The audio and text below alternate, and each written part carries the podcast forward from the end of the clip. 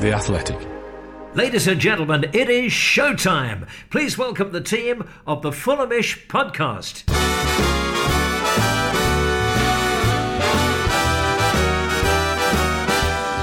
It's the Fulhamish podcast, your independent voice of Fulham FC. My name's Sammy James. Welcome to the show, brought to you by The Athletic UK.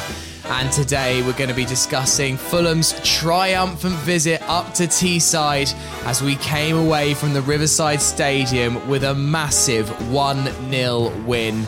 We already knew that promotion was pretty much in the bag, but surely now the title is getting closer after Bournemouth drop yet more points, an 11 point gap at the top of the championship dreamy days to be a supporter of Fulham Football Club.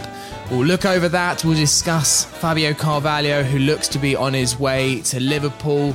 And also, there'll be a small brief this will catch on at the end, as ever. And we're looking ahead to Sunday's game against Coventry, which is the day of our Fulhamish live podcast recording at the Half Moon in Putney. Cannot wait for that. And joining me, it's the regular Thursday Club. Jack Collins, hello. Hello, listeners. How are we doing?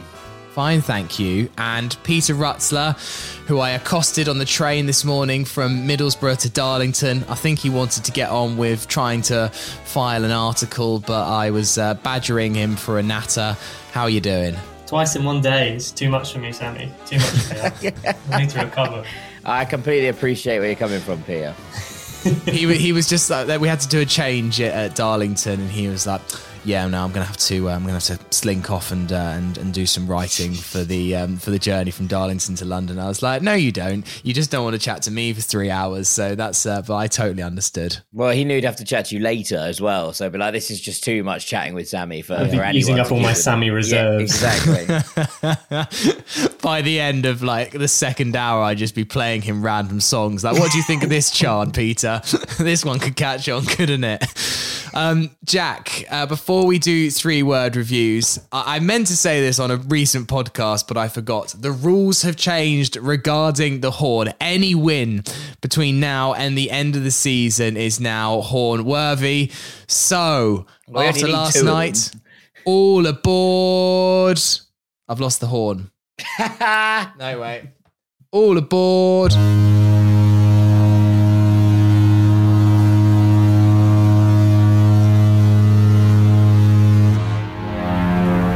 Classic horn today after a brilliant win last night. The Whites are going up.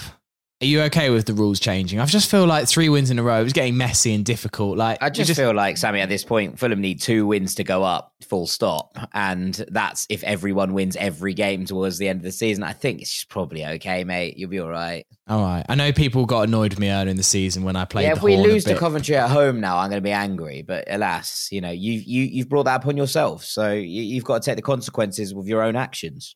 Okay, I uh, I accept responsibility in advance. Jack, what were the best three word reviews that came in? Yeah, I enjoyed some of these. They're very good. Our old friend Richard Bamba with champagne on fire, um, which I thought was very good. Uh, David Wellington, Brilliant. Serbian salmon sauce, just excellent. Londinium yeah. calling with Mitro's cream teas, absolutely exceptional. Oh, um, wonderful! Really good. Yeah, uh, Rachel outraged Stephen Shaw with on borrowed time.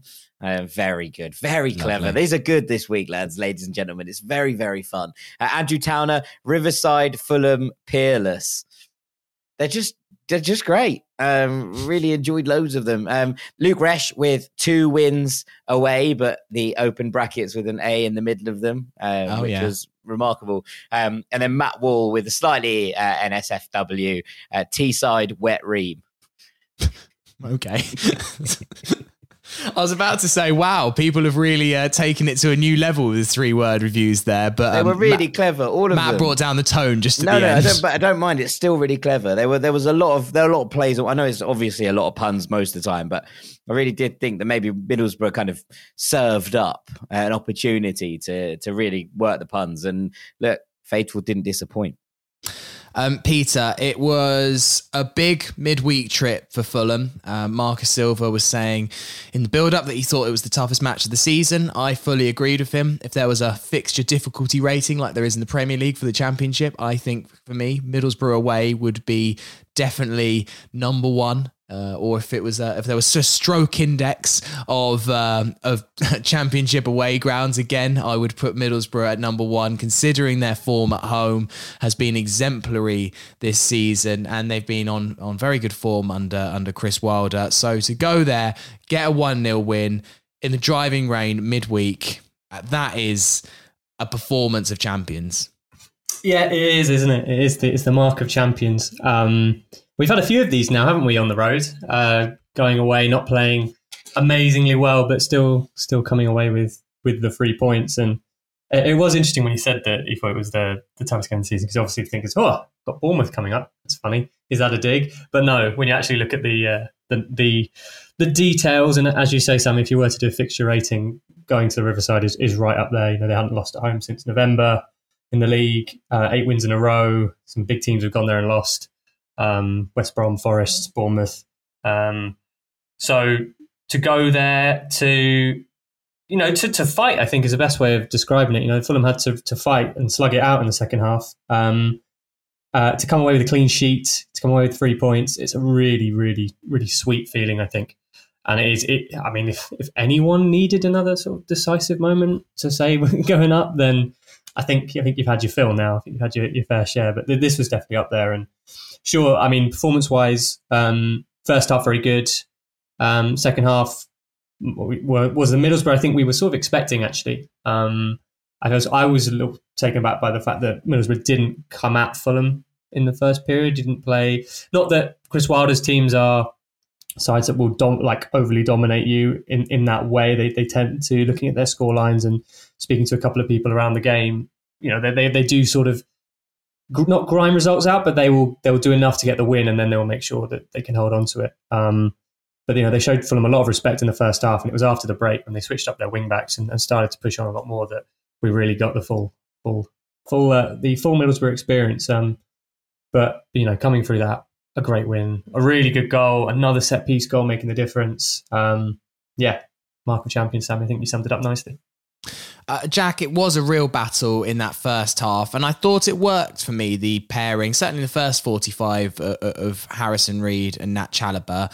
Um, Harrison Reed just exemplary. That's the kind of game that he thrives in, really, isn't it? When he knows that there's a midfield battle to be won and there's scrappy balls and it's raining, that's when Harrison Reed comes alive for me. Yeah, absolutely. Look, he, he loves this kind of battle, this kind of um, know, attritional game, if you will, and and the ability to kind of you know duck and dive, to win balls back, to hassle and harry. Uh, it's all of the things in his game that we love watching, um, and this felt like the kind of game where he was allowed to do those things. Now, that's probably a little bit limited in terms of I think Harrison Reed offers far more than all of those things put together, and it, it would be unfair to pin him as just that player. Um, but I think there is an element that he likes to roll up his sleeves and get into the thick of it when those occasions occur, and you get to see that kind of side of him unleashed. I think you know in the sunshine on a glorious cottage pitch where Fulham are you know stroking the ball around beautifully against lower half opposition, you see a different Harrison Reed, and you know that's not a that's not to say one is better than the other. They're just different players in that he is then able to to mix it up in in in the middle and and press high and do all of the things that we love watching him do at home. But these are the kind of games you can show those kind of versatilities, those abilities to to, to move around and, and kind of adapt to the situation. And I think that a lot of people like watching Harrison Reed in this exact mode, and, and that's why it was so enjoyable last night to watch him get man of the match. Um, Peter, you wrote uh, your article after the game on Harrison Reed. Uh, the title Harrison Reed embodies Fulham's drive to become champions. You can read that right now on The Athletic by subscribing uh, theathletic.com forward slash Fulham pod if you'd like to get 33% off your regular subscription. And yeah, he was everywhere last night, and possibly there should have been a red card for one of the challenges against him uh, in in the first half, which then brought amusement from the Borough fans because he was rolling around in agony. Then suddenly Fulham had a counter attack, and then he miraculously got to his feet, did a driving run down the right hand side, and nearly assisted a, an opener for Mitrovic. Yeah, you could understand the, the anger, but then when you do see the replay, it was a pretty nasty challenge, as you were saying, um, Sammy. I think Matt Crooks and, and Jonny Howson were uh, very, very physical in that middle area, weren't they? And that's why you needed Reed. Um, and I, I think Jack sort of touched on it there. You know, there there are different sides to Harrison Reed. We've we've we've talked about how he's his role sort of changed this year. The fact that he's playing as an eight at times and having to run vertically as as well as horizontally in front of the back four. Um, and just these last two games since the international break, QPR where he's back in that number six role away from home, he's having to to sort of mop everything up behind Fabio Carvalho and Tom Cairney, two of your classic sort of number tens, want to be in the final third. Um, and then a, a, completely different job uh, at Middlesbrough, back in that eight role where he's where he is playing in an advanced position. Um, he is running in behind when he can. He's he's trying to to, to link with Harry Wilson, with Mitrovic, uh, as well as supporting uh, Nat Chalobah in that. Uh, he was playing as a six uh, on Wednesday night. Um, and it's just though he brings that tenacity, that energy, and that pressure, and and, and it, with a game like last night, you need you needed that bite, you needed that fight, and um, he, he does embody that, and he sort of embodies he embodies that kind of result, which Fulham have also sort of developed. You know, we sort of touched on it at the start of the pod, but you know they are picking up these one 0 wins on the road, where you know they're not they're not at their best for ninety minutes, but they've still they've got those sort of traits, that grit, that sort of resilience to come through it to put to come away with a with a one 0 to hold a one 0 to keep a clean sheet, and it's it's through players like Reed who embody that those characteristics. And um, I do also want to say that I thought Nat Chalobah was very good as well um, mm. in that in that six. Um, really tough battle in there. I thought he screened Tosin and, and Tim Ream again. Both of them were were immense as well. Um, but you could see what I think there was a lot of conversation about whether Chalobah should start, um, whether Seri should come on during the game. But I think as as it sort of developed and, and as it panned out, you could see the value he brought to the to the game. Um, just to, just in his ability to to deal with the physicality because the referee wasn't giving very much, if anything at all. So uh, no, it was you needed that bite in midfield and and, and Reed and Chalobah sort of epitomise that. Yeah, I thought Chalobah was good in the first half. I thought it was the right time to bring him off. Felt like he was waning a bit and a few passes were going astray and stuff. And I thought the Josh Onomah sub worked. I enjoyed, by the way, Peter, that the first comment on your Harrison Reed article uh, is from someone called Lou. And quite simply, she says, long time Reed supporter. This article is on point. So, um, long time Reed supporter. she's moved around. She's gone from Southampton. Yeah, yeah, yeah. We signed on loan from Southampton originally before making it a permanent deal. Had also spent time uh, with the Blackburn fans and the Norwich fans as well before so. Just like some people support Messi, some people support Ronaldo, some people support Harrison Reed. Fair play uh, to them. Yeah. Um, Jack, second half was um, a real struggle at first. There was a point about 60 minutes, and maybe this wasn't quite as easy to tell on the telly, but it was absolutely teeming it down. Like the rain was falling. Middlesbrough had what felt like about a dozen corners in five minutes both sides of the ground were buzzing. The, the atmosphere was loud. I was absolutely adamant that Borough were going to score. It just felt inevitable. Um, but then shortly after, made a couple of changes. On came Josh on, on came Neeskens Kebano, and then the match just slightly flipped back in our direction, which obviously is what led to the goal. Yeah, I mean, I think there's something here in that Marco Silva has, has been proactive there and, and, made changes. And look, we talked about proactivity and reactivity loads last year. We've done it less this year because the truth is we've been in control um, of of most games, and therefore we've been able to kind of just roll with it, if you will, um, as opposed to what we saw maybe in that first season uh, in the championship under Scott Parker, um, where we bemoaned that kind of lack of proactivity, and, and maybe a bit then last year as well. This year we haven't needed it as much because the truth is we haven't really been behind that many times. Um, and when we have, you know, he has made changes to try and rectify the situation.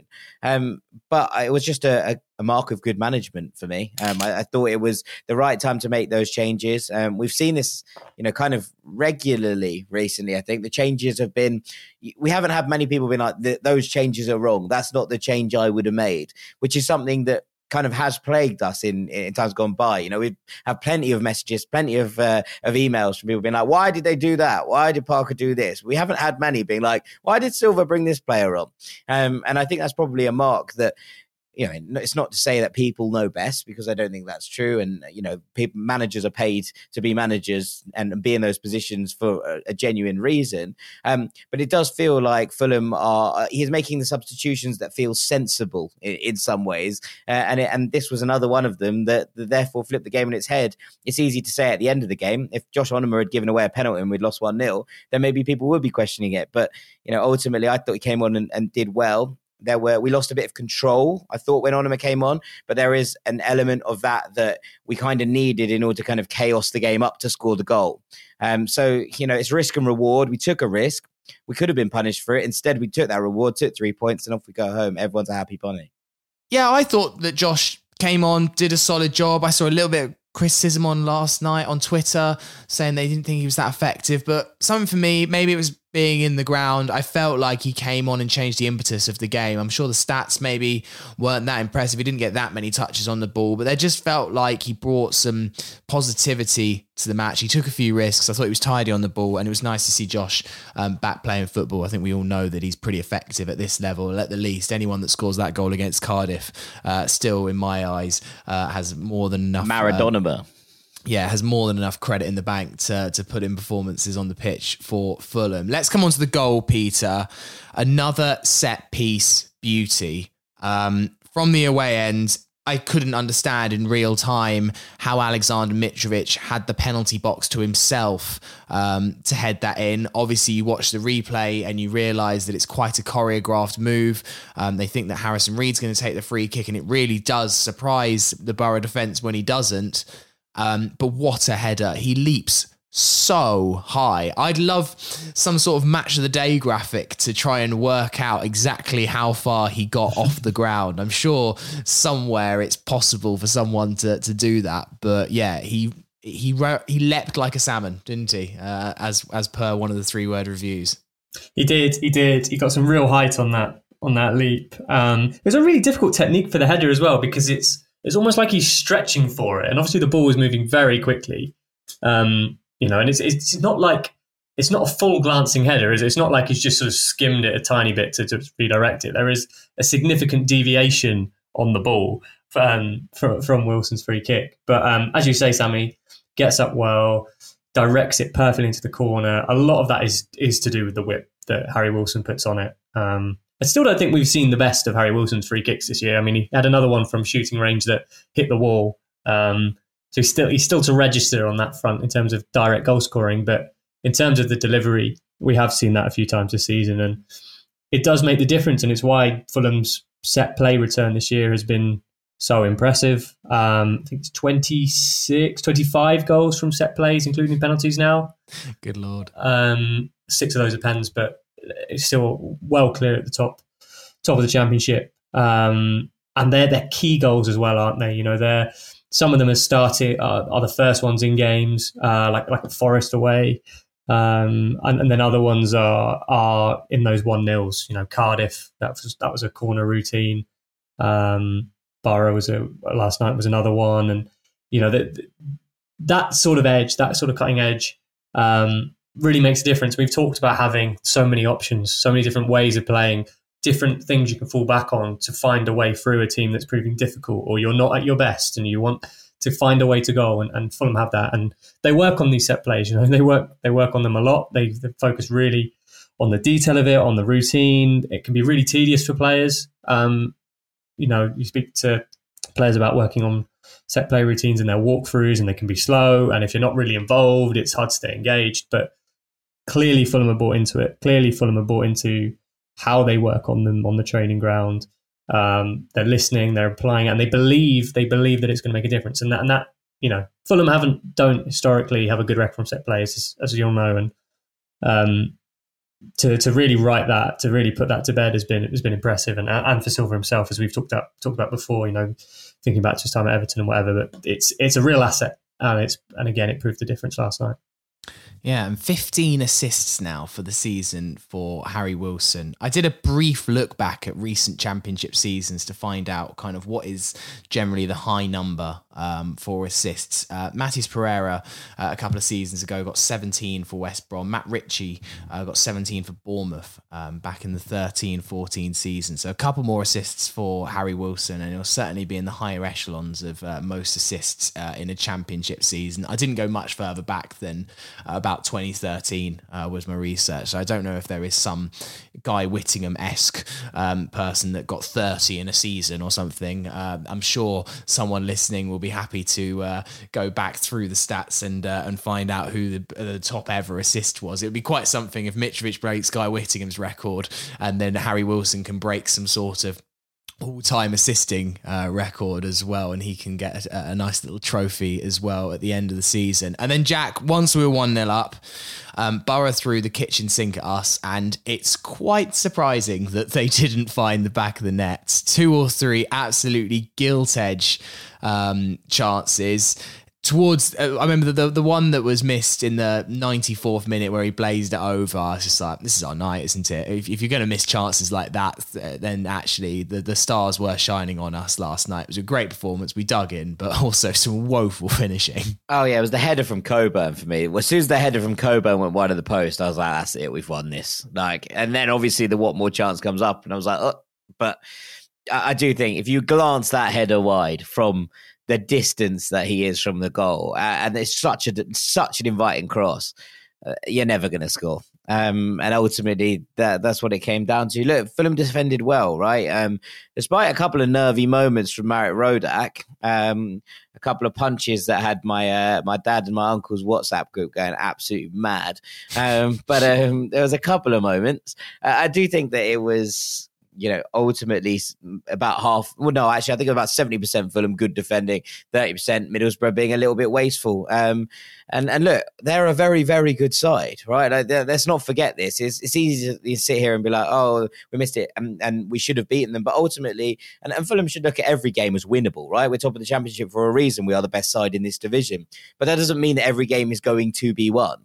Um, and going up to Borough, as you know, as Silva said, as you know, as you said already, looked like one of the most complicated and, and most difficult fixtures in the calendar. So it proved we got away with on a little bit with some of their wayward finishing, but you could equally point out that no one. I'm still unsure how Bobby did, Bobby Reid didn't score when he connected with that that chance. And you know, Mitrovic rolls one wide as well. There, there's a couple of opportunities for Fulham to put this you know away in the first half. To be perfectly honest, where Middlesbrough didn't really have that kind of control of the game. Um, so you look at it like that, and, and, and maybe it could be different, and it could be different the other way as well. Fulham could have been two 0 at half time, and I don't think Borough would have got back into it. But as it was, yes, 1 0. There's a couple of missed chances at the end. They will be ruining those on another night. They might have scored them, and we'll be looking at this differently, but you take it and you run. I enjoyed, uh, on a related note, uh, a question to Chris Wilder last night uh, in one of his post match press conferences, which was Do you think there's any reason why you haven't beaten any London clubs in the league this season?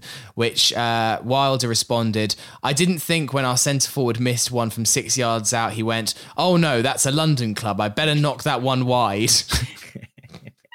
Uh, it, it, was an enjoyable interview. He was a bit, he was a bit salty at one point. Um, no, but... if you're going to ask Chris Wilder a question like that, I mean, it's no, no, not on that answer. Oh, oh sorry. No, no, no, that's completely fine. Um, no, but he um, did it. He did it after. It was like everything that followed suddenly. Yeah, yeah, there was a bit of it, but I thought Mo, Mo, actually, in general, he was quite um he was quite gracious in defeat, and he just he blamed his own. He was like, "Look, we missed of chances, and that's the only thing that can be blamed, really, isn't it?" And I thought that was probably fair enough.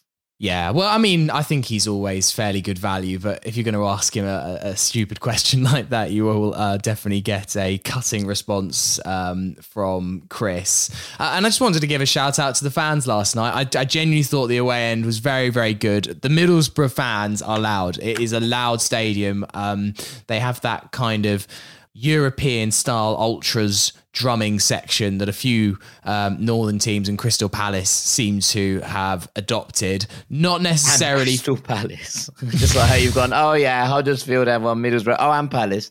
Yeah, uh, not for me, Clive, but they did make a racket. Felt like the Fulham fans, long way on a Wednesday night, had to up the volume a, a little bit and um, rise to the occasion. And uh, we very much did. Obviously, scoring a 75th minute winner to send us 11 points clear at the top does help things. Um, but yeah, I thought that we uh, generated a good atmosphere last night. There was a particularly nice moment at the end where we um, sung the We've Got Marco Silva song at Marco Silva, and Marco Silva was lapping it up. He was absolutely loving it. He kept turning around to uh, applaud the Fulham fans for that. I think um, something about it just particularly touched him. He looks like he's having a, a very nice time at the moment, Pease, doesn't he, Marco Silva? I think he's um, drinking it in and, and enjoying the moment.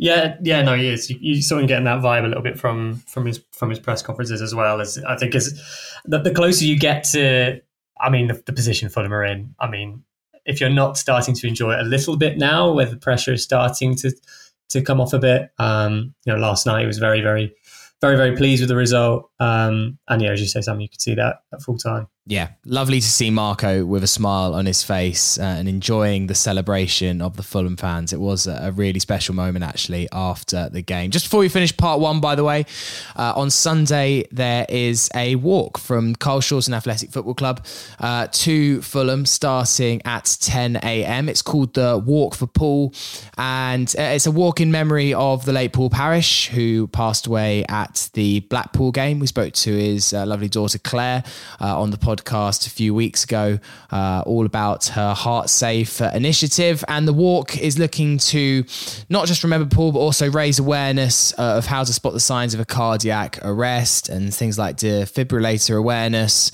and it's just going to be a really nice uh, event. It's open to all, starts at 10, arrives at 2, starts from Carshalton Athletic Football Club. Uh, and if you want any more details, you can find Claire on Twitter at Little Claire Pom. They're doing stops uh, along the way as well, so you might be able to join it uh, halfway if that's slightly more convenient for where you live in Southwest London. You don't need a ticket or anything else like that. Just go along and uh, meet some fellow Fulham fans, have a bit of a natter, and hopefully uh, something lovely in Paul's memory and uh, raising awareness for a very important cause, as we heard a couple of weeks ago. Right, in part two, we're going to discuss Fabio Carvalho and look ahead to that Coventry game. Part two of the Fulhamish podcast. Sammy James here with Jack Collins. Hello, listeners. And Peter Rutzler. Hello. Okay, so we're going to look ahead to Coventry in a moment. But what I felt like we didn't need today, Peter, was more Fulham news. Um, but it broke this afternoon, first via Fabrizio Romano, aka the man that says, Here we go, and announces transfers on Twitter that Fabio Carvalho has signed a deal with Liverpool. Uh, since then, uh, The Athletic has now run this story as well, and it's going to happen in the summer, pretty much for the same transfer terms that was agreed in January before the deal fell through. Um, I knew that this might be on the cards, Peter, but I thought there was a chance that Fabio and his team might want it to go to some sort of European bidding war uh, in the summer. Turns out that they've uh, cashed the chips in early, and Liverpool is where he's going. Yes, yes, it is. You know, as you said, Fabrizio Romano with the story earlier on, and, and we've been able to confirm that as well. Um, and I, we talked about it before at the time, didn't we? That maybe there was a European angle there. You know, maybe it would be looking broadly because he wants to play. You know, that's the sense since we got back in. And yeah, um, as it's turned out, you know, Liverpool have been able to ensure that they've not lost him. I think I think that's that's what it looks like from their perspective. Um, as you say, Sammy, the deal is very similar to the to what was agreed in January. Um, Five million pounds up front, I believe, um, with add-ons, and then a twenty percent sell-on as well. I think in those circumstances, uh, considering where we're at now with with Carvalho, I think from a Fulham perspective, that's that's a good deal compared to letting him go and, and waiting for the compensation. Um, of course, we can all see his talent, and if he was under contract for a bit longer, I'm sure you're looking at much, much more for a player whose ceiling seems to be extremely, extremely high. Um, but as it is, um, he's it's it's Liverpool will be his next his next steps. Um, I think it's a good place. Obviously, Harvey Elliott was in a same age group. They played together at Fulham in the youth group, uh, youth age groups. Um, there'll be a, a Motspur Park tinge to the future of life at Anfield now. Um, but yeah, it's it's. I guess from one perspective, it's good the saga's over. Um, I think it's credit to Carvalho that it hasn't really affected him for much of this season. I think that in recent weeks his performances haven't hit the same heights, but we also have to consider that he is targeted in most games, and I think um, even last night we saw a bit of that. We saw that against QPR as well, where he is having to learn to ride to challenges to avoid getting himself hurt, um, but has remained a key fixture in this team. Has remained an essential part of, of what Marco Silva wants to do, and there's no there's no doubting his his talent. There's no doubting what the Fulham Fulham coaching staff think of him. Um, and clearly, clearly now, um, a club like Liverpool see a future for him there, and uh, and, and that deal's that deal's done. So uh, I guess the, the next question for Fulham is how do they replace him? Yeah, I mean, it's a testament to Fabio Carvalho that uh, him not hitting the heights is getting assist against QPR and winning the free kick um, that leads to the Fulham goal. But I think you're right; it, it, it's just a mark of how, how, important he has been to the, to this team this season, Peter. And what we've witnessed for a season has been wonderful. It's sad that it's not going to be any longer. And Jack, um, it's been ruled out that he will return to us on loan. I think. Well, myself, at least at least not immediate like as it's not part of the deal. I think yes. kind of ruling out, which is probably you'd expect it to have been if if it was going to be that. I am a bit sad. I kind of maybe naively thought that that could be on the cards. I really thought he'd be a useful player for us in the Premier League next year, some continuity um, if Liverpool uh, allowed it to happen. But uh, looks like Liverpool have alternative ideas. Do you think that's potential, like being around the first team next year? Yeah, I do. Um, I actually have a, a, theory about this that Klopp has finished his cycle almost with with his three big guns, and that's why we've seen the introduction of Luis Diaz, of Diogo Jota, um, of Harvey Elliott a lot this season as well. Um, before that injury, obviously, um, and and I think part of it is that Klopp knows that it's very much adapt or die, uh, and I think in, in in that regard he might have to look at switching formations. And if he does so at the moment, he doesn't have a player who naturally fits into that 10 role. We've seen them deployed as a four. Um, Jota, Firmino, Mane, and Salah as well at times, um, where one of them's had to play in a kind of slightly uncomfortable 10 role. Bobby Firmino's okay there, um, but I don't think it's probably his best position. Um, and I do think that as they start to not necessarily age, I, I don't think it's necessarily about their ages in particular. I think the key element here is that not necessarily teams in the Premier League, but teams across Europe might eventually start to, you know, work that out. They need to freshen things up. Sir Alex Ferguson famously said you can't do more than five years with the same squad. You have to keep freshening it up. Um, and, and I think that's maybe why Klopp's got one eye here, or Liverpool maybe, even thinking post Klopp, have an eye here on switching formations, on being able to change shape during games. And I do think that that's why Fabio has been brought in because they don't have a natural 10 to jump into that slot. Um, and I do wonder if, if, if it's a kind of harbinger of get him in and around the squad. That doesn't mean I think he's going to play loads of minutes next year. I don't. But I think if you get him in and around the squad um, and and kind of let him develop in those places, it'll allow them to look at what the future looks like and how you do start to replace a forward line of that caliber is a very difficult task. It, you know, it's not necessarily a like for like player that comes in and does the same thing. You might have to completely switch your attacking impetus, and I think that's maybe why they're thinking about bringing Carvalho in and, and putting him straight into this first team. And Peter, you mentioned uh, how to Fulham replace him. Uh, Fulham will almost certainly have been looking at the uh, transfer market for being in the Premier League for a couple of months now. You'd have thought. Um, I think that the transfer team probably have been saying when, not if, for uh, quite uh, some time now, and that is a big hole in the squad. We lost Carvalho for about two or three months of the season, kind of September, October. He wasn't there, and after a while, we didn't miss him, but we did at first. Bobby Reid kind of fitted in the 10 and, and did an admirable job, so much so that actually I remember a few times we said, Will Fabio get his place back because Bobby was doing such a job? But after a while, Fabio proved his worth in that role, and, and clearly the evidence has shown that he's he's absolutely thrived since coming back from that um, never-ending toe injury that he got um, back in August. That's a bit of a throwback to uh, earlier in the season. So, how do you think Fulham will try and approach this uh, in the transfer market? Do you think this could be the start of a transition in shape for Marco Silva as he goes up and plays much tougher opposition next year in the Prem? Yeah, it's an interesting one. Um, they've they've certainly been will will have start work now already. Um, with contingencies as they do anyway. It's just part of due diligence. But I think a lot of it, as you say, is will be to do with how Fulham want to play next season. And I think that's a really interesting element to this. Um, I this is more my, my opinion is just looking back over Silva's different teams. I wouldn't be surprised if, if Fulham switched to a free at some point next season. Um, that of course will depend on personnel um, who they have in, and and I'm sure they'll want to bolster centre half anyway. Um, so yeah, interesting. And then also, what kind of profile of midfielders does he does he want? Now, a lot of Silva's teams have always had goal scoring tens or tens that can go beyond uh, the front man um, and, and and affect games in those areas. Um, playing sometimes as an eight, as we've seen Fabio do, but just stepping into advanced advanced positions. Will Fulham be able to get a player of the talent to be as effective in the Premier League in that role next year? Because um, what obviously the gap that Fulham have got to step up now is huge, and, and it will be it will be interesting to see what they do. And I'm sure, of course, of course, you want a player like Fabio Carvalho. I mean, he's we've talked about him so much, but he's a, he's a naturally gifted player. Um, someone who works really hard as well off the ball, has a fantastic mentality, um, which has been underlined by how you know the last few months he's just not been that affected, or his football hasn't been too affected by by what's been going on around him. Um, finding a, a, player like that will be very very difficult. Um, and yeah, I, Bobby Decordova-Reid, as you said, has, has, stepped into that position.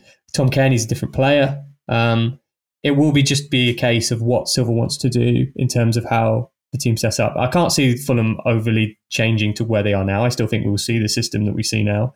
Um, but the Premier League is a different beast. It is certainly going to throw up some new challenges, and um, it won't. It certainly won't be an easy an easy task. Um, um, to find the, the right player. He's got to got to adapt to the Premier League, got to adapt to the intensity, um, and play in a team that's not going to be as dominant next year. We're not going to, of course, they're not going to be. It's going to be a different different environment. So, um, yeah, a very intriguing question because a goal scoring ten is, is very different, as, as, Jack will probably outline, to to a ten that's you know creative and likes to pop around and, and pop into pockets.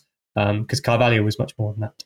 Yeah, uh, it's interesting. I actually kind of echo Peter's thoughts in in some ways about the fact that I wonder if if it not where it drop into a three in the back, I wonder if Fulham's defensive well, or midfield line is a little bit more defensive next year in that that three rather than a four two three one, it's a four three three shape um, with two eights to break on as opposed to an actual pure ten um, to give us a little bit more stability in in transition. I've already talked about the fact that I think that when you look at what he's trying to do with Reed and Chalobah, I think that's because he sees that as a, a defensively minded pairing that you could maybe play alongside a Tom Cairney next season, you know, or, or a player of, of Tom Cairney's kind of mold next season in order to make sure that Fulham are a little bit more defensively rigid than we have been this season. There's a couple of players that I would be looking at. I know that Leeds United have been linked already with Brendan Aaronson at, at, at Salzburg. I'd be very intrigued to see if we could have a conversation about that. Um, the other one that I quite like is Andreas Skov Olsen, um, who can kind of play on either wing, but um, I have quite liked him through the middle as well. Um, he plays for Club Bruges. Obviously, we've got some sort of relationship with them after the Denis Odoi deal, um, and maybe Dennis can have a word for us. But I do quite like him um, as well. He he left Bologna a couple of years back. Never really got going there. Um, but he, he, kind of just he, he, didn't really work. But I do think he might be an interesting prospect at this point. Um, aside from that, I think Marco Silva will have some pretty heavy links in Portugal. And one that jumps out to me might play wide, but could play as a 10 is Rafa Silva. Unhappy at Benfica, um, been very, very impressive for them over the years. But rumours are that he wants to leave and try his hand in the Premier League. There will be bigger clubs than Fulham involved. But I wonder if the, the kind of Benfica links that we've already talked about in the back room uh, and that Portuguese backroom staff might have a say in this. If Rafa Silva wants to come to England, um, and Mar- Marco Silva might be able to pull a couple of strings. That'd be one for me that I think would be, you know, a little bit experience at the very top level. We saw him playing this week, obviously um, against Liverpool, but um, was exquisite against Ajax in the in the last round of the Champions League. Um, if he wants to try something new, then uh, maybe we could tempt him to the cottage. Peter, I'm going to preempt uh, a question that is almost certainly going to come into the Fulhamish inbox uh, if we did open it up, um, which is if Fulham wrap up the league with, let's say, a few games to go, it seems likely given our position in the table. Do you think Fabio Carvalho might not play anymore? Maybe we could see Sonny Hilton. A lot of people would love to see him um, come and fill the boots of uh, Fabio Carvalho for the last two or three games of the uh, of the season. If we know for a fact, and it is pretty much a fact now that Fabio is not here next year and it's signed, sealed, and delivered. I, am not sure. Um, I'd be like, uh, I guess it's not the same thing, but it's like Fulham secured, you know, the title, and you say, well, does does Rodrigo Muniz now get some more minutes ahead of Mitrovic, even though he's got his uh, his goal his goal records in in mind. Um, I don't think Silva will, will rotate overly. I think we've we've seen that really all season, and I think he will want, and I think the team will want to win as many of these remaining games as possible. Oh, I think they'll be looking at that 100 point mark. Yeah, I think why not? They they will they will want to keep keep up those standards that they've set. I think that's been one of the driving driving forces of this whole season. Um, and you know, and Carvalho's been been central to that, and you know, Carvalho's been excellent too. And it, you know, it, I'm sure he he'll want to keep playing. You know, he has not been or seemed like a player that want has you know had his head turned and doesn't want to be there. It's not been the case at all. I think everyone who's seen him play could see how much he's giving, the risks he's taking with the challenges he's facing, and, and whatever else. So no, I can't I can't see can't see that happening. Um, I can't see it. I mean, it reminds me of the end of last season where Scott Parker said we might need to start using some some of these players, and we got sort of a half and half mix that didn't really sort of work. Um, I, I, don't think that'll be the case. I think Fulham will go strong until the end, and then uh, it will, it'll be a, a reset in in the summer. Yeah, I mean, for some of us who uh, our main ambition now for the rest of the season is to reach 100 goals. Uh, I really hope that uh, Marco Silva takes the challenge seriously and uh, plays his strongest 11 until that's achieved. Once he got 100 goals, uh, you play who you want. No, play. 100 goals, 100 points. I think here's one for you. If Fulham get 100 goals and 100 points, I think this is the greatest side in Championship history. If we don't, then I think there's arguments to be had elsewhere. Uh, in terms of just championship, as in if we're going with that flimsy when they change the name and put the different coloured colour scheme over it, yeah. definitely, definitely got to be up there. Surely. But what were Reading's? What were Reading Reading's points total? It was 105, 106, 106 wasn't it? But yeah, so 99 think, goals though. Yeah, but I think you have to beat. You have to break both. But, if you're gonna if you're gonna be considered the outright best side in championship history, I think you have to break both. There is one other thing, and that's best goal difference. So Fulham's goal difference is plus sixty one. The best in the second tier is plus seventy four, and that was set in eighteen ninety five to ninety six. So if you're beating that, I think you're right up there. Right, good, good lord. shout. Let's Great. do that as well stat of the day badge for Peter Rutzler. Um, finally, in this section, wanted to look at Coventry on Sunday, 3 p.m. kickoff.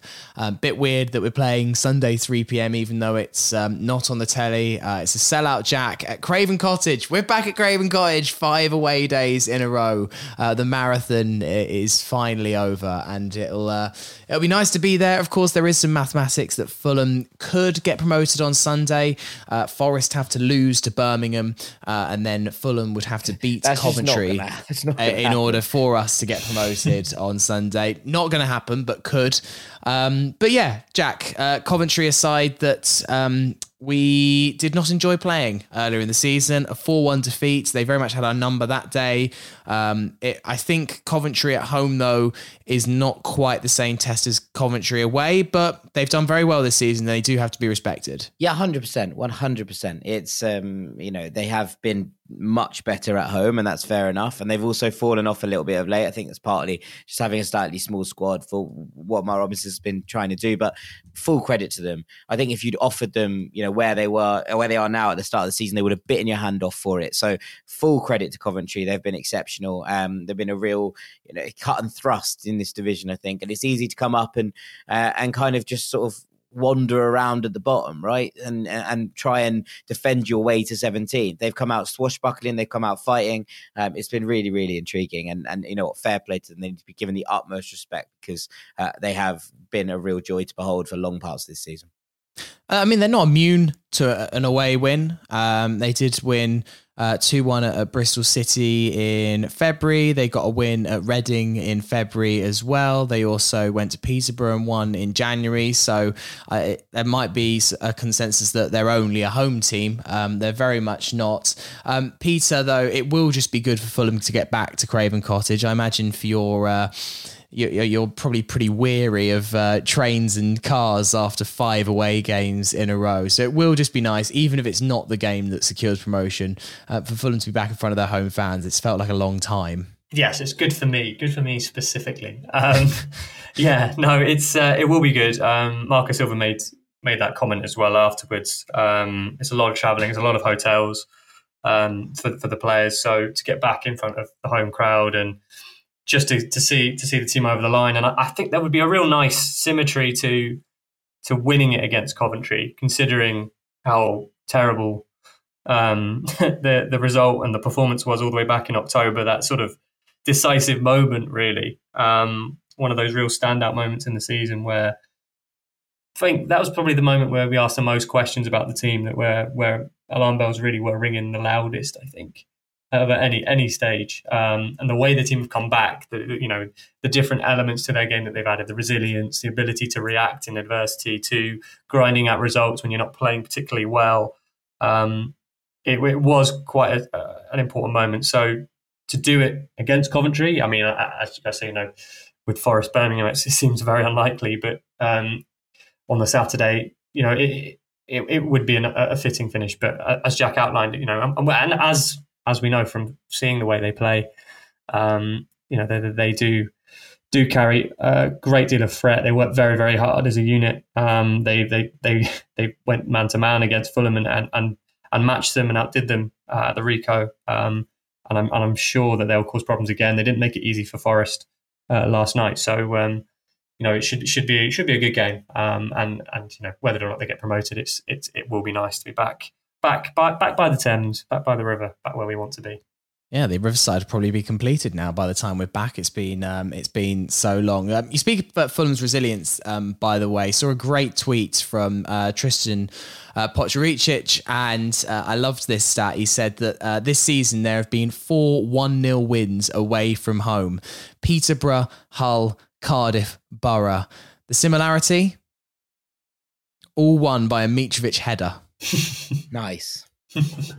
Very I like just I liked the symmetry there. Also, uh, I saw that if we win 3 0 uh, on Sunday, then our home and away records will be exactly the same, both in terms of wins, draws, losses, goals scored, and goals against if we win 3 0 on on Sunday. Sorry, I should say. Um, which again, the level of consistency uh, from this team is utterly remarkable. Um, just one thing, Jack, uh, you were saying off air before we started that um, obviously everyone will be wanting Forest not to win on Saturday, so there's a hope that we can get promoted against Coventry. Yeah, I'm not. You've got a theory here. Do you want to present your theory to the class? Um, well, I th- Forest are eight points behind Bournemouth, right? Which seems like a lot but then I took a look at Bournemouth's running, and Bournemouth's running is horrendous. It is an absolute. Uh, l- let me put it this way: I would not be a happy boy if I was a Bournemouth fan. Let me read you out their run here. They have Sheffield United, then they have Middlesbrough, then they have Coventry away, then they have us, then they have Swansea away, who are in flying form. Then they have Blackburn, who, to be fair, have been quite poor of late. Then they have Nottingham Forest, and then they have Millwall. Now, Forest obviously still have to play us as well. Um, but if Bournemouth were to lose their next two games against Middlesbrough and Sheffield United, which is perfectly plausible. I don't think it's likely, but I think it's plausible considering they lost to West Brom in the week. Forest will be two points behind them if they win both of their games, which are on paper easier, with each other still to play. They've both also got to play Fulham in that time. I think this is implausible. My theory is that Forest come up second. That's my theory. I mean, I'd, I'd, part of me obviously really wants Fulham to just get this sorted and over the line, but and yeah, and for it to happen against Coventry. But I, if the trade off was Bournemouth to completely bottle it and be in third, I think the I'd, key is the look. The, the, it's worth pointing out here that actually you know, for all the criticism that Scott Parker's got and for all the criticism he's got off, off Bournemouth fans as well, this was actually the period in the season that he had Fulham in the championship, where he really did actually turn it around and he really steadied the ship when it looked like we were going to fall out of the playoffs completely. Um, we lost those two games. You remember coming back off the break to Brentford and to Leeds. And then it was like, oh God, Fulham aren't even going to get to playoffs. And then from there, it was very steady. And uh, so he does have a track record of being able to see this out in the championship when things got a bit rocky. But I did look at that. I did look at those games and go, Whew I would not want your. As our running isn't easy, but my lord, I would not want yours. If Forest hadn't have started quite as catastrophically as they did, um, I, I, am pretty certain that they would be definitely in the top two shout and probably giving us a little bit more of a run for them for our money than uh, than Bournemouth are. They are absolutely flying at the moment, and yeah, I think uh, promotion on Sunday does look unlikely, but you never know. Right, um, Peter, we're gonna have to leave you there because um, your phone is buzzing. But thank you for uh, your time today. Oh, thank you for having me, Sammy. It's nice to see you again. Yeah, yeah that's again. quite enough. That's quite enough Sammy time for Peter today. Yeah. yeah, Peter needs to go have a Sammy break. That's why he won't do part three. Uh, and in part three, we're going to do some correspondence, and then this will catch on. Part three of the Fulhamish podcast. Peter is gone. It is just me, Sammy, with Jack Collins. Hello. Hello, mate. Hello. Just the two of us. It's old yeah. school, this.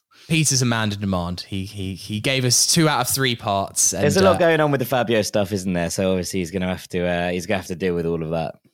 I, I, it was one of those that dropped earlier. I was like, oh, not today. There's enough going on. There's I'm enough busy. to talk about. There's so many like like weeks with Fulham where there's like not a lot of news and we're having to like scrape the barrel sometimes yeah, of what to yeah. talk about and then you're like oh you could have saved this for a nice quiet, quiet one in week. like May or June or yeah. something like that I'm but sure alas, when it gets announced I'm sure when it gets announced we'll do it again but um, alas here we are yeah. Um, do this will catch on in a second, but uh, a couple of bits of correspondence that have passed the desk, uh, which I thought would be nice to do first. First, this one from Oliver Beals says, Hi guys, I'm sure it hasn't escaped your notice that there's been much debate and division amongst the fan base following the scenes directly behind the goal after Mitro banged home the penalty against QPR on Saturday. Those of us who attend away games with our children or older relatives have been vocal on Twitter about our concerns that sooner or later someone is going to get seriously injured as a result of fans throwing themselves forward multiple rows to create limbs following goals. These concerns have been met with sneers and suggestions by some that maybe away games aren't for you or that we're simply moaning for the sake of it. I've got a 10 and 7 year old. We regularly attend away games and are happy to stand throughout with my two boys standing on their seats, which they enjoy as part of the away atmosphere atmosphere. If we'd been unfortunate enough to be directly behind the goal on Saturday, though, they would have been both wiped out and very possibly seriously hurt. Why can't some supporters understand that no one is saying we shouldn't go mental celebrating goals, but simply ask that they consider those around them who run the real risk of being hurt, namely children and older fans? Kind regards from Ollie. Jack, this has been something that's happened on Twitter, and I feel like just quickly at this point, important to just stress that like not everyone's on Twitter, right? So this has been something big on Twitter, and if you're on Fulham Twitter, you'll know about this. I imagine there is a lot of people that listen to this that wisely stay away from Twitter and therefore don't know that this is a conversation going on. I think there can always be a danger that you think that everyone's on Twitter or every Fulham fan um, is on there, and actually it just feels that way because Twitter's so well designed to make you feel like the whole world uh, is on there and chiming in. There has been a debate started by Dan Crawford um, from Hammy Ends after the pictures of Mitrovic's goal, as Ollie talked about, and Dan basically said the same things as Ollie, um, but in, in a very nice, erudite way because Dan is very good with words, and I thought what he said was very true. Jack, I'll, I'll pass on to you on this one. I've got a few uh, opinions as well that I didn't want to get involved on Twitter because I was like, yeah. actually, I can't. I'll say something on Twitter and it will get taken out of context. Well, this is exactly where I started with it. I didn't want to get involved with it on Twitter because it's the kind of thing that in 240 characters or less can be misconstrued, especially when something has caused such a divide, right?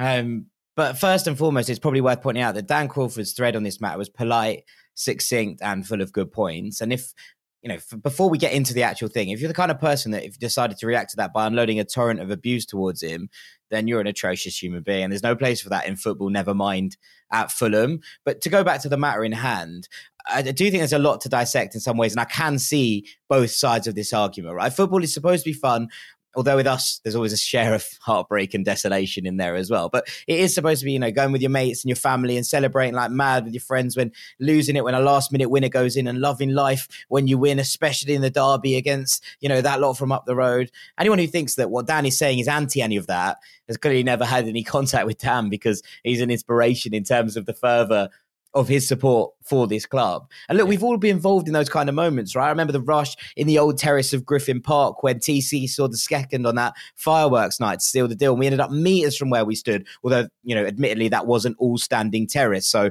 it was a little bit easier to get shifted around. You know, all the last minute Mitro goal at Preston where the stand was so steep and people were catching each other, or at Oakwell when there was that rush to the front to embrace K-Mac when that ball finally went into the net in the most frustrating game of all time. It happens, right? There's exuberance and overexcitement and pure oblivion, I think, at times. But then there's also a difference between that and like walking out onto the staircases in order to throw yourselves down them for a penalty, which Mitro was always going to score. Like it all felt weirdly forced. Mm. But like, I think maybe part of this for me, and, and you know, to kind of come away from all of that, part of the buzz of an away day, right, is about being there with your own people behind enemy lines in hostile atmospheres. It's about being bound together by Fulham, no matter who you are, in somewhere where everyone else is kind of against you. And if you saw a Fulham supporter being beaten up by a QPR fan at the weekend, I'd probably try and step in, right? I might not be of much use, but I would try because that's what it's about, isn't it? Like looking after your own, being part of something, being part of a community. So if we try and step in, or if uh, you know, I, I, can't speak for everyone, but I feel like that's how I would would feel, and I'd say you're probably the same, Sam. Yeah. So, but if we'd step in to try and look after someone outside, why is it any sort of offense to suggest that we do the same inside? That we'd keep an eye out from each other, from the people around us, that we try and make sure they're able to away, enjoy it the same way as us, right? I think about it. QPR sold out when it was still in the allocations to season tickets with a relatively decent amount of membership points, right? So 99.9% of Fulham there were Fulham season ticket holders who go away at the very least semi regularly. That's the community. That's supposed to be all of us together you know, no matter, you know, who people are, that is the people who are regularly at these kind of occasions. So to say that some people shouldn't be there because of various reasons, having kids, being elderly, being disabled, is absolute nonsense, right? Like my granddad got me in, got my dad and by proxy me into Fulham. And I hope that one day, a long way off, that if I'm blessed enough, that I could bring my children down with me and to away days to experience the same things that I got to do with my family. I hope that when my kids, you know, if I'm blessed with them, they grow up, they'll start going themselves like my brother and I did in our teenage years. And I do so and let them go with the hope that the Fulham community would keep an eye on them like they did with us. I hope my dad keeps coming with me until he can't anymore, right? I want to take him to, to games and have him there with me, and I want him to be there in away ends. And look, at the moment, my dad, I'm lucky enough that my dad is mobile and able to, you know, be wherever. And if it does get to a rush, he'd be all right. But, you know, he might not be in, in, five years' time or in 10 years' time. And, and I think that, you know, although I'll be willing to be corrected about this, this kind of phenomenon has been born out of two things. One is the culture of kind of one upmanship on social media and two, the frustration of not being allowed to go and see Fulham for a season and a half, which are both fine in their own rights, or I think the former is probably slightly more grim than the latter. I saw a lot of responses to that Dan's thread and to responses to it being like, this is why other fan bases think we're crap. And I thought that was interesting because genuinely I couldn't give a monkey's what other clubs' fan bases are saying about how good our support is on Twitter.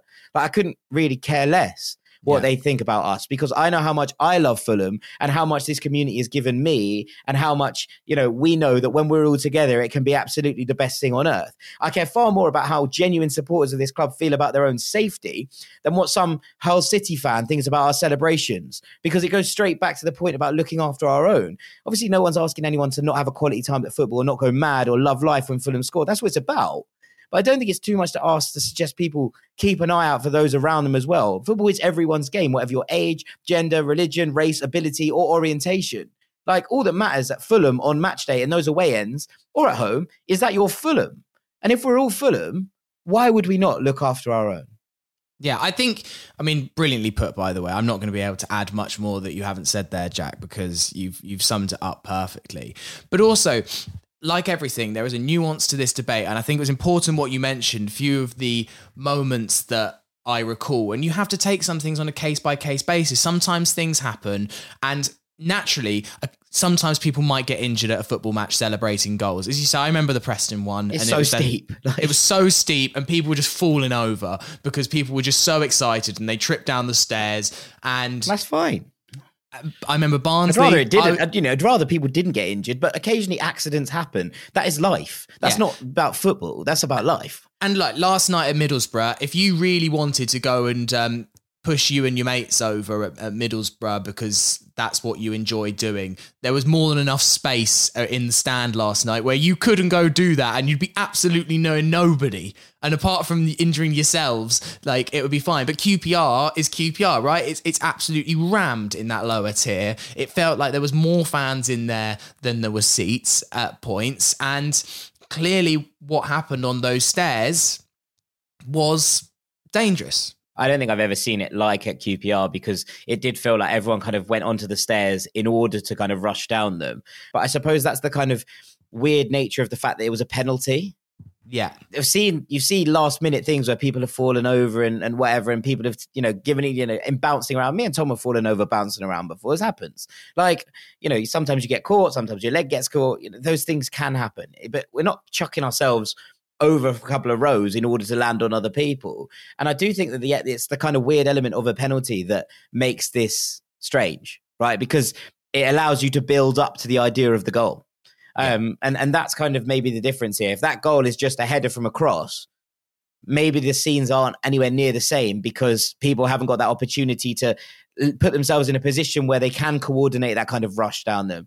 But like, look, I've been to football matches all over the world. Right? I've been blessed enough to go to games. I've seen, you know, unbelievable scenes in the Stadio Olimpico recently where Lazio beat Roma. I've been in these ultras ends. I've been to the derby in Belgrade. I've been to, you know, games you know everywhere in, in, across the world i've been to real ultra sections where people are genuinely terrifying right and there are crushes there are things where people move as uh, en masse but there's never this kind of idea that you're trying to get to it. It's just the emotion of something. And I feel like by trying to kind of concoct those ideas, just doesn't feel right for me. Like that always bears out over natural bits and bobs. It is what it is, but that's my t- tuppence worth on the matter anyway. Like, obviously, no one's saying don't have fun. That'd be stupid. Obviously, everyone's had great fun at Fulham. It's the best thing in the world following Fulham, and especially following Fulham away. But like, just keep an eye out for each other. Surely that's not that. It's not that weird. That's all it is for me. Is I feel like people should be allowed to celebrate how they want literally with the caveat as long as it's not endangering someone else as uh, that's that's pretty much the the long and short of it no doubt someone will clip this up and and try and take it out of context fingers crossed that being on a podcast is slightly harder to do that i, I also just did see a little bit. I, I I really don't want, and it's a big thing in other fan bases where there is a young v old divide. I know it's the case up the road at Sanctions FC that the old fans hate the young fans and the young fans hate the old fans. And that's not something that I think is that apparent at Fulham right now. I think everyone kind of gets along, but there's been shades of that this year where there's been growing discontent, I think, from both sides. And I, I would really hate it if it got to that situation where um, there was there was real animosity on on both sides. So fingers crossed. I didn't feel like it was animosity. It was just people, you know, trying to defend their own viewpoints, right? Which is which is fine. But like that moment where it descended into genuine abuse, I think is ridiculous. Yeah, yeah, exactly. Well, Ollie, thank you for your message. I think um, and also, this is something that's been building all season as well. Like, I think some people were like, "Oh, why are we talking about this now? We just won two 0 in the derby." It became because of the what of the clip that happened, but also we've had similar kind of messages or comments from people all season. There was a little bit of this chat after the Bristol City Cup game um, where a photo went round of some of the lads who had fallen over seats. This is this is not something new, and I know the FST um, has had a lot of messages about it. So anyway, that's our two pence worth on it. Uh, Jack, are you ready for a This'll Catch On? we'll change the mood up somewhat. Yeah, absolutely. Yeah, I know. There's no easy segue to go no, from no, talking about limbs not. to This'll Catch On. So, we're going to do a live This'll Catch On at the Half Moon on Sunday, which will then be released uh, in next Wednesday's podcast. So, I'm saving up a few of This'll Catch Ons um, for Sundays to be played live in front of a studio audience, which could be carnage. I don't know how that's going to go, um, but we shall see. Um, if you want to get your entry in for the half moon, uh, I'm still accepting submissions at hello at fulhamish.co.uk, but I do have a big backlog. I haven't really looked through them yet. So if you want to get it played in front of an audience, um, then get yours in pretty quickly. Um, but this one today is from David Manning. And he said, Here's a recording of a Sam Fender modern classic for This'll Catch On. I thought this one was particularly apt, Jack, as we were in the northeast last night. I, I know it was Teesside, not Tyneside, but close enough as far as I'm concerned. It'll do. He says, Apologies for it being so lengthy. It's a tribute to our starting 11. Excuse my singing and that I had to bring two parts of the song together which aren't actually connected. I do have another version for another verse which fits more with the structure of the whole song, but I think this is long enough. Yes, I imagine it probably is, David. Don't worry about sending that one in. Love the pod, and this feature always amuses me with the range of songs used. Keep up the good work. As David alluded to, this is a bit of an epic. I kind of enjoyed this. I'd, I'd be interested to know your opinion on this, Jack.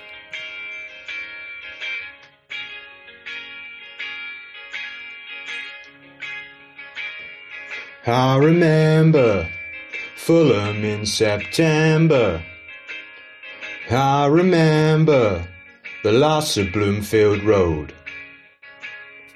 Then November, 7 0 at Blackburn. Then at the Madejski, scoring goals for fun and do it all again next week. Robinson at left back, Neco on the right, Ream alongside Tosin at the back they keep it tight. Marek Rodak in goal, safe hands between the sticks. Harrison Reed in midfield, Tom Cairney makes us tick. It's not bad, is it? It's very good.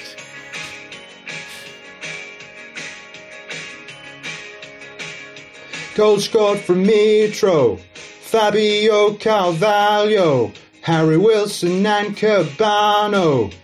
FFC going up, yeah. FFC going up, yeah. Whoa, whoa, whoa. Whoa. FFC going up, yeah. Whoa, whoa, whoa. Whoa. I it's not catching on. No, no, no. That's just a nice. So- it's just a nice song, isn't it? Honest, it was just quite pleasant. I just quite enjoyed myself. It was nice. Um, Yeah. it, was, it was it was very musical. It was very rhythmic. I had a good time. Um, you know, keep them coming. These are Yeah, these are nice. I it did. I wasn't mean, about it wasn't about the pool. yeah, that was one for today with this catch on when when I got it sent in. I was like, it's just quite nice, isn't it? It's Yeah, just quite I'm pleasant it. listening. I'm pleased with it. Delicious. Um, well done. Like I feel like David, if you could if you could somehow learn the acoustic guitar in two days and you fancied coming and singing that on stage we can have it before, live, uh, yeah. before the uh, before, for the Fulhamish live, then um, then we definitely take you. But um, yeah, thank you very much for that. Lovely end to the podcast today, and that's all we got time for. Just quickly, Jack, what would you like to name the pod? Okay, I'm gonna go with Andrew Towner's Riverside Fulham Peerless. I think I like it. I like it a lot. It's quite long, but I like it a lot.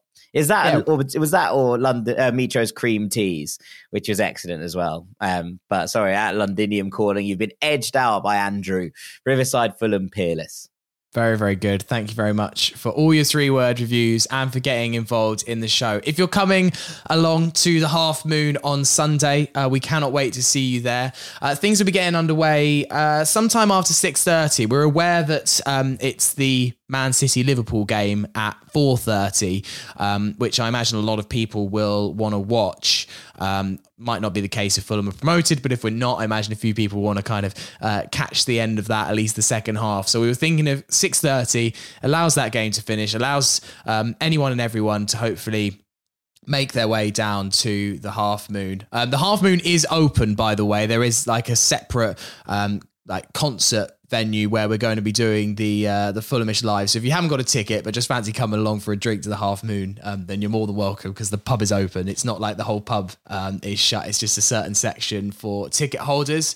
Um, and yeah, we cannot wait to see you there. It's going to be a really really fun uh, event down there, and the podcast from the Fulhamish Live at the Half Moon uh, should be up early Monday by the time that uh, I wake up from my hangover and edit it. So uh, until then, uh, thank you for listening. Have a great weekend. Jack, thanks for being on. Thank you very much for having me, Sammy, as always. And uh, see you on Sunday, mate. Take it easy. See you Sunday. Go You Whites.